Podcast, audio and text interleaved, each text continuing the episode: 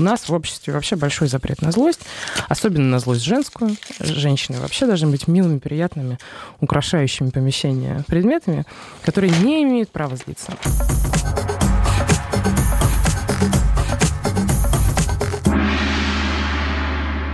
Привет! Это подкаст «Помогите». Подкаст проекта «Цех», и я его шеф-редактор и ведущая этого подкаста Сюмбике Давлет Кильдеева. В этом подкасте мы говорим о том, как помочь самому себе справляться с разными сложными ситуациями. И сегодня наш выпуск будет называться «Только без паники. И мы поговорим о том, какие есть простые техники, простые упражнения для того, чтобы быстро справиться со стрессом или возникшей тревогой. Пожалуйста, на какой бы платформе вы нас не слушали, ставьте лайки, оставляйте комментарии, рассказывайте, что вам понравилось и что вам не понравилось, и э, предлагайте свои темы для следующих выпусков, потому что нам важно говорить о том, что важно для вас. Подписывайтесь на нас там, где вы нас слушаете, и рассказывайте своим друзьям про наш подкаст. Нам будет очень приятно и полезно. Этот выпуск записан при поддержке Storytel. Мы сталкиваемся со стрессом, с тревогой, с паникой довольно часто. Особенно те из нас, кто живет в больших городах, много работает, то есть практически большинство наших слушателей, и я в том числе. Эффективно и быстро справляться со стрессом — это такой необходимый навык 21 века, потому что, к сожалению, часто у нас нет времени успокоиться. Когда нас разбила истерика, паническая атака, довольно часто нам нужно быстро вернуться к работе и продолжить делать то, что мы делаем, и нету возможности и времени дать себе час или сколько там нам на самом деле нужно, чтобы действительно расслабиться и прийти в нормальный режим. Но, слава богу, западные психологи работают не покладая рук и делятся с нами разными техниками, которые помогают быстро и, главное, эффективно погасить любой панический приступ и дарят нам возможность нормально функционировать и продолжать делать то, что мы делали до, так, до того, как нам стало достаточно плохо. Первое упражнение, которое нам предлагают исследователи из Британской академии звуковой терапии, это прослушивание расслабляющих звуков. Действительно а, доказано, что если вы слушаете какую-то спокойную, медленную, медитативную музыку, у вас снижается давление, и одно из исследований показало, что уровень тревоги может упасть на 65%. Это довольно много. И как раз эти ребята из Британской академии звуковой терапии записали специальный 8-минутный трек Weightless, который вы можете сейчас слышать, он играет на фоне. И мы повесим ссылку на полный трек, он длится целых 8 минут а, в описании, и вы всегда можете его найти на нашем прекрасном сайте. На сайте издания «Цех». Попробуйте послушать все 8 минут и последить за тем, как изменилось ваше состояние.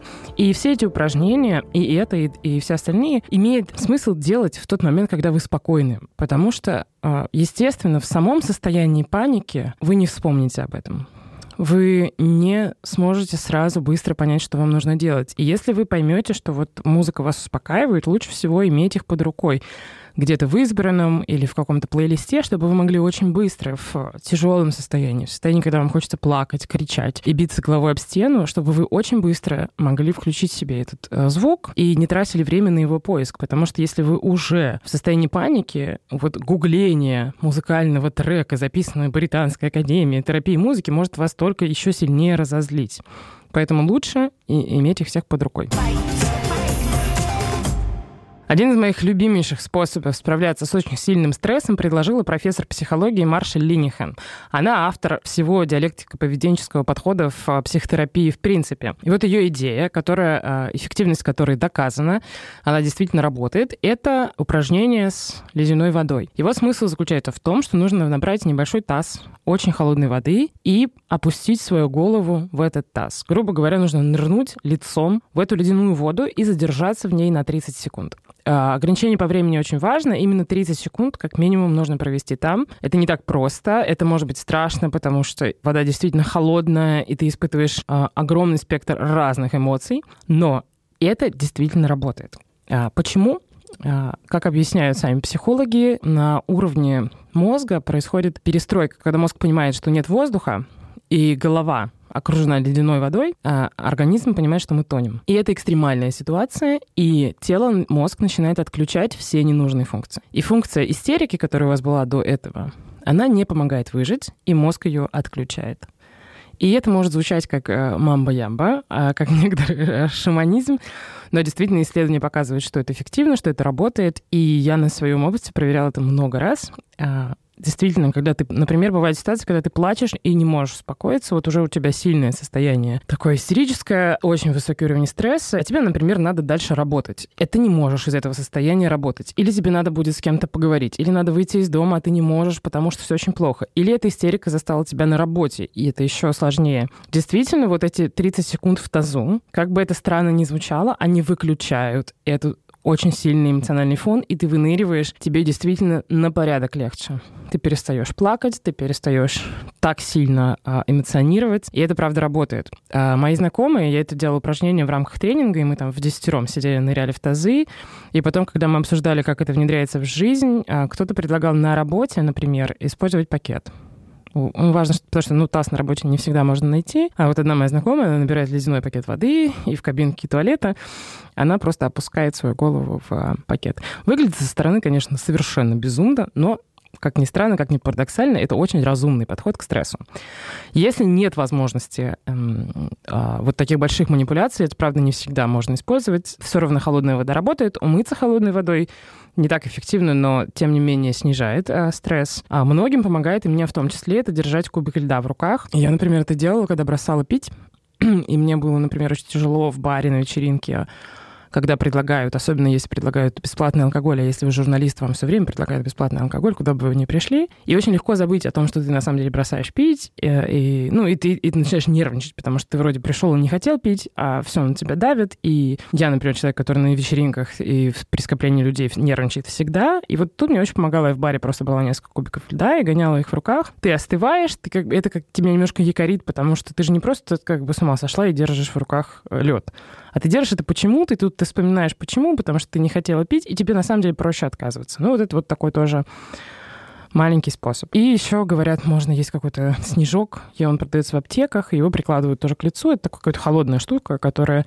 держит температуру холодную, и вот тоже, когда нервничаешь, можно приложить к лицу. Третье упражнение, о котором мы неустанно говорим, это дыхание. И, конечно, стабилизировать состояние помогают глубокие вдохи, глубокие выдохи. Потому что, когда нам страшно, мы дышать вообще перестаем. И вы можете заметить по себе, когда вы нервничаете, дыхание изменяется. Когда вы плачете, вы дышите совершенно по-другому. То есть от дыхания зависит очень много, и здесь можно перестроить обратно работу в организме в сторону более спокойного, более какого-то э, приятного существования попытавшись взломать вот свой способ дыхания и дышать глубже, чем вам сейчас бы хотелось. Лучше всего дышать э, животом, делать глубокий вдох. Э, можно при этом считать, э, делать глубокий выдох. Э, доказано, что если выдох длиннее вдоха, то вы успокаиваетесь. И это можно тоже считать, например, на три счета сделать вдох и на пять счетов сделать выдох. И постараться там хотя бы в течение минуты понаблюдать, подышать а, и посмотреть, помогает ли вам это и как это с, а, стабилизирует ваше состояние. А четвертый способ, он называется заземление. Он тоже очень простой и а, довольно эффективный. Если а, какой-то суперстресс, на вас кто-то, может быть, кричит, или вы на работе, и реакция организма очень бурная, и вы вообще иногда такое есть ощущение, что вы не чувствуете своего тела настолько вас переполняют разные неприятные э, ощущения, вспомните о том, что у вас есть ноги.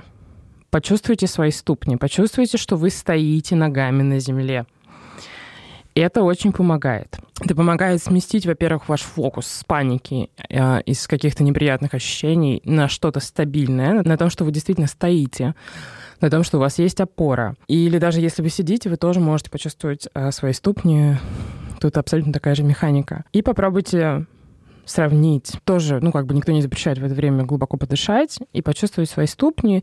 И это такой быстрый а, способ переключиться. И он никак не заметен со стороны, то есть а, даже в состоянии того стресса происходит непосредственно, да, о чем я говорю, если на вас кричат, или если вы какой-то сложный разговор с каким-то неприятным человеком, вы можете заземляться и думать о своих ногах, думать о том, что вы крепко стоите на а, своих ступнях, и это может вас успокоить. И пятый лайфхак, он а, не для тех моментов, когда вы уже в состоянии стресса, а он для тренировки, когда вы находитесь еще в спокойном состоянии, в хорошем, в приятном, а, расслабленном. Смысл его заключается в том, а, что когда нам плохо, это чаще всего э, сопровождается физиологическими проявлениями, потому что стресс — это не нечто э, сферическое в вакууме, это действительно физиологический ответ организма. И нам не хватает воздуха, мы чаще дышим, и напрягается а, тело, напрягаются мышцы. И вот нам так сложно бывает и так страшно в моменты какого-то сильного напряжения, потому что эти физические ощущения непривычны. И они сами по себе нас тоже могут пугать. И если мы к ним привыкнем, ну и с ними познакомимся ближе, то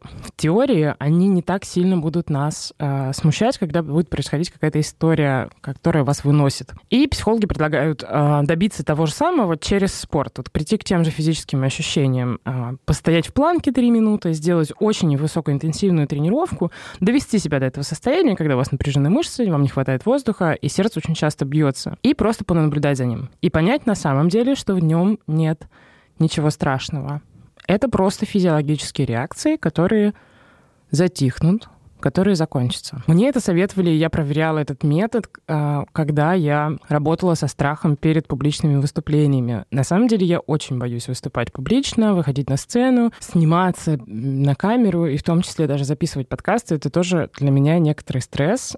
И э, человек, с которым я работала, она мне советовала ровно за несколько минут до выхода на сцену или там до выхода в эфир быстро-быстро пробежать, например, по лестнице или там интенсивно поприседать. Ну, довести себя до этого состояния, когда сердце вы, выскакивает из ушей и не хватает тебе воздуха, тебя трясет.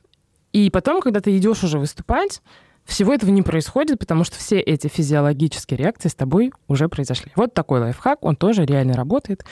Очень советую. И еще раз повторю, что все эти упражнения имеет смысл тренировать когда вы не в панической ситуации, потому что вы должны к ним привыкнуть, особенно если мы говорим про таз с холодной водой, это правда несколько раз нужно попробовать перед тем, как действительно в бою испытывать, потому что когда у вас сильная э, реакция, вам точно не до того, чтобы делать что-то новое вам нужно уже к этому как-то привыкнуть, как-то приспособиться. И вот сейчас по традиции у нас в конце выпуска небольшая медитация. И а, я попробую рассказать, как это делают, но не на примере таза с водой, потому что мы все-таки находимся в студии, и не хотелось бы залить дорогостоящую аппаратуру, предоставленную прекрасными нашими партнерами Storytel. Поэтому мы немножко другую возьмем технику а, работы со злостью.